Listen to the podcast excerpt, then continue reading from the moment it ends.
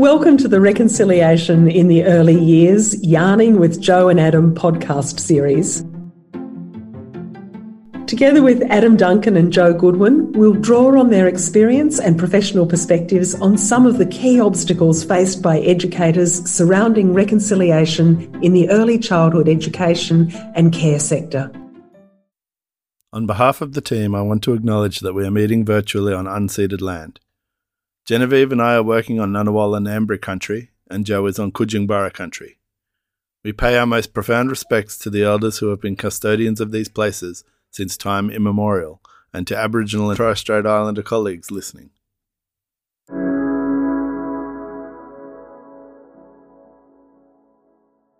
Well, hello and welcome back to our Early Childhood Australia podcast series. I'm Genevieve Jacobs. I'm a journalist and broadcaster, and I'm having a series of conversations with early childhood educators Adam Duncan and Jo Goodwin. We're exploring ideas around reconciliation, how it connects with the early childhood learning experience. I'm yarning with Adam and Jo about a range of different issues that occur to them in their careers as Aboriginal teachers. Adam's a Biripi man, part of the team that developed the Narragunnawali Reconciliation in Schools and Early Learning learning program. Jo is a descendant of the Wonnarua people and she has extensive experience in the early childhood profession. She's worked with a lot of non-profits and governments leading innovative programs for children, families and communities. And both of them are strongly focused on amplifying Aboriginal and Torres Strait Islander children's voices. This episode, we're talking about closing the gap and its relevance within the early childhood sector. Great to have you back, Adam and Jo. It's a particularly significant question because outcomes three and four of the Closing the Gap initiative do identify the importance of the early childhood years, the significance of quality early childhood education and care to reach the Closing the Gap targets.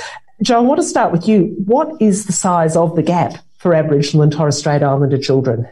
That's a really good question. And I think the Closing the Gap initiatives, it aims to improve the life and outcomes of Aboriginal and Torres Strait Islander peoples with respect to health and well-being, education, employment, justice, safety, housing, lands, waters and language, and all the things that, to be really honest, non-Aboriginal or Torres Strait Islander people really don't have to think about too much on a day-to-day basis about the initiative of closing the gap and why that gap exists. So it's to cover off on and address past government policies and implementation of policies and the impact that that's had on Aboriginal and Torres Strait Islander people and Aboriginal, and particularly in children's space. It's about, you know, ensuring that our children are born strong and healthy, that our children thrive in the early years, and that children engage in high quality and culturally appropriate early childhood education. There's some of the things that Closing the Gap is aiming to address.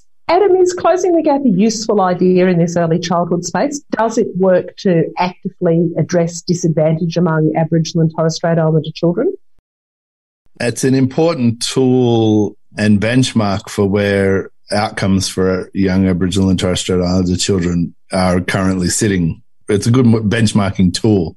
I think there's a bit of a disconnect in regards to the things that the closing the gap reports measure and how we then work with children and young people to meet those expectations, to bring up their outcomes, to match their non-Indigenous peers. In terms of its position in the early years, the thing that has always spoken most prominently to me in regards to the closing the gap goals is that we see evidence to suggest that if these things are not addressed in the early years, it's exacerbated. The gap is exacerbated. The, the gap widens as children get older. And I think that is evidence enough to suggest that it is vitally important that we engage with the closing the gap goals and expectations in the early years so that we're doing right by our young people when they then move on to primary and secondary schooling. And isn't it interesting, Adam, the language that because it is it's about that deficit of not acknowledging the strength and resilience that Aboriginal and Torres Strait Islander people have brought into the space since colonisation and since you know this ongoing impact of previous government policies and the stolen generations and you know the number of our children that are in out of home care and go to juvenile justice and end up in correctional centres. So I, I think that's quite language is so important when we're talking about this, and it's really careful that we don't continue to reinforce stereotypes that are out there as well. Look, I, I, just want to also acknowledge that, that that this is awkward language, and in lots of ways, it's an awkward concept because it's putting sort of in its original conception a political timeline around things that are deeply grounded, very complex issues that are not easily resolved to the satisfaction of politicians within electoral cycles. I think it's really good to sort of call that out and name it because, Jo, there are actually quite a lot of myths around this idea, a lot of flat out misconceptions, a lot of assumptions that can become perhaps a problem in early childhood education. Yeah, yeah absolutely. I heard just recently, leading up to the big event that we had in this country recently, which was the election, was about that all parents have a choice about whether or not they choose to use early education and care settings. And parents actually don't have that choice. If you're living in remote or very remote part of Australia, and you're looking for a quality early childhood service for your child, particularly we know that our Aboriginal mob tends to does have a lot higher population by virtue of, of the amount of people that live remotely, which is saying 20%. And of that 20%, it's higher number of our mob that are living in remote. But to make some assumptions that there's a choice to be made about quality early childhood education and care for your child is it's ridiculous because we don't have that level playing field when we start to think about what services are available in early childhood. And we also, what we're not taking into account is the family's experience that they've had in engaging in with early childhood services and that first formal years of schooling and how are we building up the trust quotient out there so that our mob can actually be comfortable and confident that my child is going to have much better outcomes from engaging and attending and participating in this early childhood service. Mm-hmm. Um, and so, Adam, if we acknowledge, first of all, sort of the language and the concept is a problem, but it describes something real, that there are a lot of assumptions and a lot of myths and, and things that are often quite wrong about how people assume early childhood education can work for Aboriginal and Torres Strait Islander children. How can early childhood educators meet those challenges. This is really important, but it's also quite complex, contested space. So, what do early childhood educators need to do? I think that early childhood teachers and educators need to, first and foremost, accept and build an understanding of how interrelated the closing the gap goals are. We can't discount the idea that these misconceptions exist within teacher and educator minds and hearts as well. First and foremost, I would say that educators and teachers need to understand how intrinsically linked health outcomes are to education outcomes and that health is more than just you know going to the match nurse when a child is born and and they're you know they're eating food and they're you know growing up physically strong we're talking about children dealing with systemic and intrinsic racisms. And from day dot, these children and families are dealing with these issues and they have strong impact on their engagement with the early years learning environments in which they're being placed, whether they have a choice of settings or not. We have to be advocates for these children. We have to understand the positions that they're coming from and the positions that their families are coming from. We don't live in an Australia where the education system has forgotten and the families have forgotten the policies and the racisms faced by parents and grandparents. And we're not past this stuff yet. And I'm not sure that we're actually either how well educated. A lot of educators are about the truth of the past policies and the impact that it's had and that understanding that about the child just doesn't bring themselves into the early childhood space. The child is bringing the family and the community in which they're from and the histories of that family and community into that space as well. And, you know, if you really haven't explored or understand the Aboriginal history of this land since colonisation, you're actually not going to be able to really understand what that family and child is bringing into your early learning space. But to go to your point, Jo, about the need for access and equity for Aboriginal children, I think what we're also discussing is that the early childhood space is an amazing opportunity to be transformative for children. You, you can literally have the chance to change the course of some children's lives by helping them reach their full potential in the early childhood learning experience.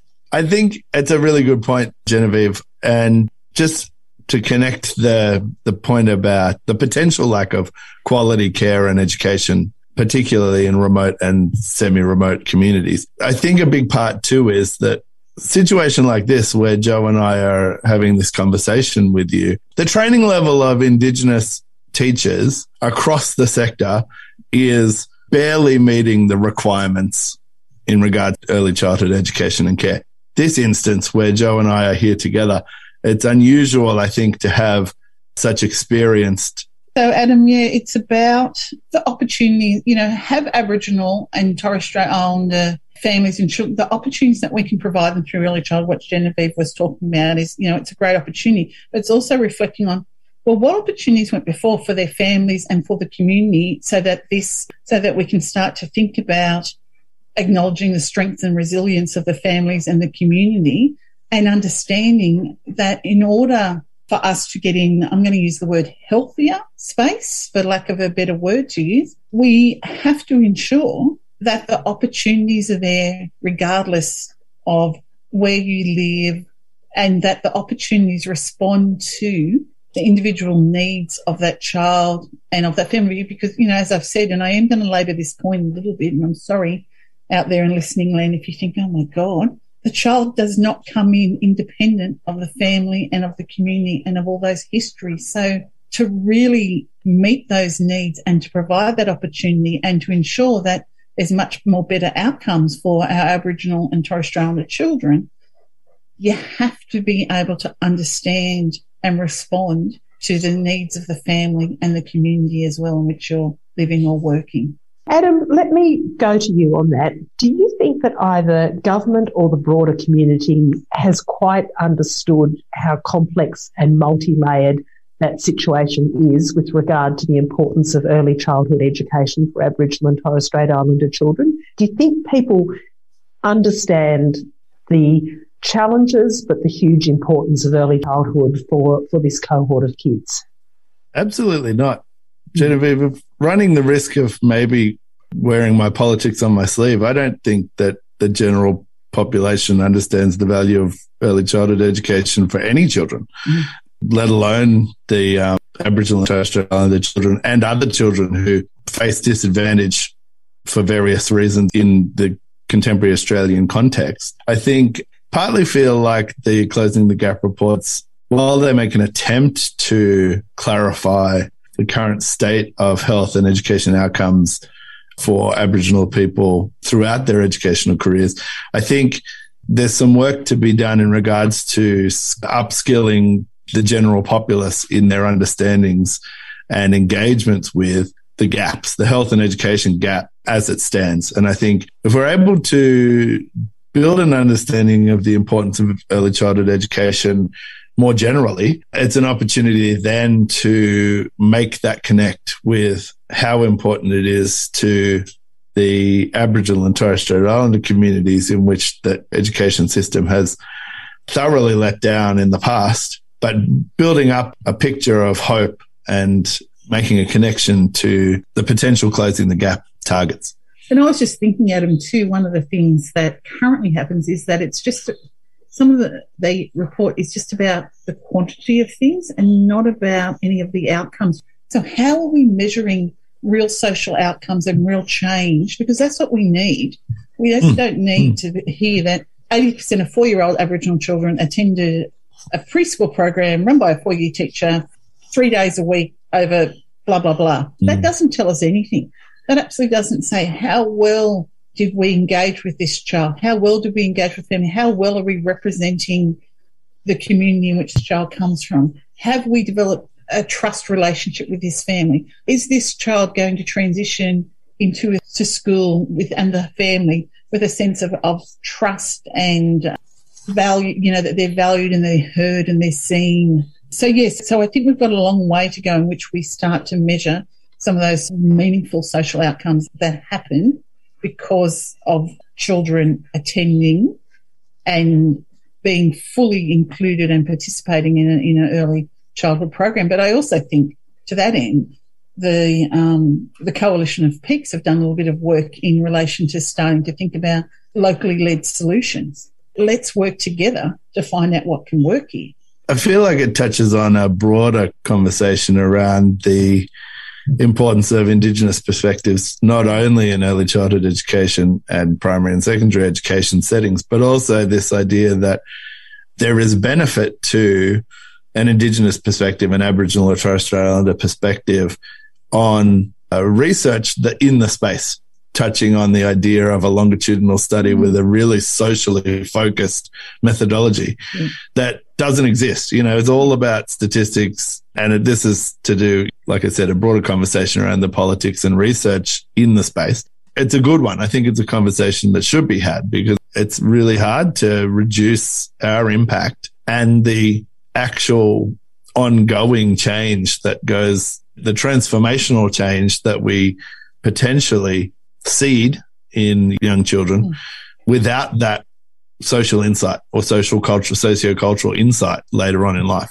Add a little bit more to Adam's point was about that it can be sometimes with these initiatives that the message can be we're looking after that, so you need not worry to look after that, as opposed to you are contributing, actively contributing to the outcomes that happen in this space. So we need to hear your voice. We need your participation and we need you to really understand what these initiatives are. And I'm not sure that the messaging is quite right yet to actually invite all the early childhood educators and teachers and practitioners into the space to be invested and own you know, our input contributes to getting these outcomes happening. And, and I guess that's exactly where I wanted to, to go to as we come to the, the close of this episode. Whether early childhood educators, teachers are themselves sufficiently prepared for this powerful and significant aspect of their work, whether there is enough investment in what early childhood educators need to be able to do to facilitate that journey towards closing the gap. Adam, what do you think? Absolutely not. I think in connection to they're only beginning to understand the, the goals and the impact that past policies and systems have had on the communities. They absolutely do not understand the power they have in this space. And I think there are organizations working with early childhood education and care teachers and educators to get them across that, but there's a long way to go. Jo, what, what do you think? Do teachers have the resources that they need to make the difference that is possible oh. in space?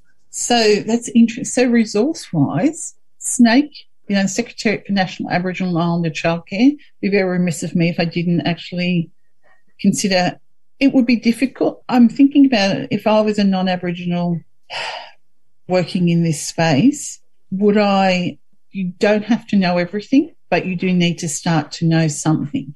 And, you know, SNAICC is a great organisation that's out there. They've just started policy partnership, early childhood policy partnership group with the Coalition of Peaks to make the necessary changes in early childhood education and, and out of home care. Because I don't think we can talk about probably another point I'm raising very late in the conversation. Sorry about this, but is out of home care and the impact of out of home care and early, we can't talk about early childhood without really considering the overrepresentation of our children in the out of home care system. And are educators and teachers knowledgeable enough about that space? No, I don't think they are. There's a lot of work to be done in that space, but I think that SNAICC can resource the early childhood space and, and does a great job of bringing both thinking about early childhood education and care and out of home care and where they meet and the knowledge to really understand and explore what's going on in that space um, and how to best work in partnerships. Yeah. Adam, I think I have to bring you in on that. That's such a powerfully important point that Jo has just raised that out of home care and that Venn diagram with Aboriginal and Torres Strait Islander children and the rates of removal that we know continue to happen across this country is just a whole other profound issue that we're not certain that early childhood educators necessarily know how to grapple with from either side, are we? Yeah, absolutely not. I mean, the language used around this is very confronting, but the idea that the stolen generation is something that is in Australia's past is a fallacy. And I think that overrepresentation, those numbers are really, really confronting. It's not something I think a lot of people in the early years learning space are even open to hearing. I think I feel like it's really hard thing to, to grapple with. And we absolutely need to support each other in understanding that, understanding that the overrepresentation, the numbers are still far, far too high, and that we need to all work together in the space to better understand how we can move forward from that. Well, this has been a really powerful conversation. I think we've gone into some really deep territory, and part of this podcast series will also be dealing with trauma informed practice and, and care. Adam and Jo, thank you for exploring multiple issues with great thought and great commitment. It's been great to talk to you both about this somewhat fraught idea of closing the gap, but also the huge power that early childhood education has as an important tool in achieving equity for Aboriginal and Torres Strait Islander children. Thanks both for your time. Oh, thanks, Genevieve, and see you, Adam. Thank you. Bye. You have been listening to the Reconciliation in the Early Years Yarning with Jo and Adam podcast series. The copyright of this podcast series is owned by Early Childhood Australia. All rights reserved.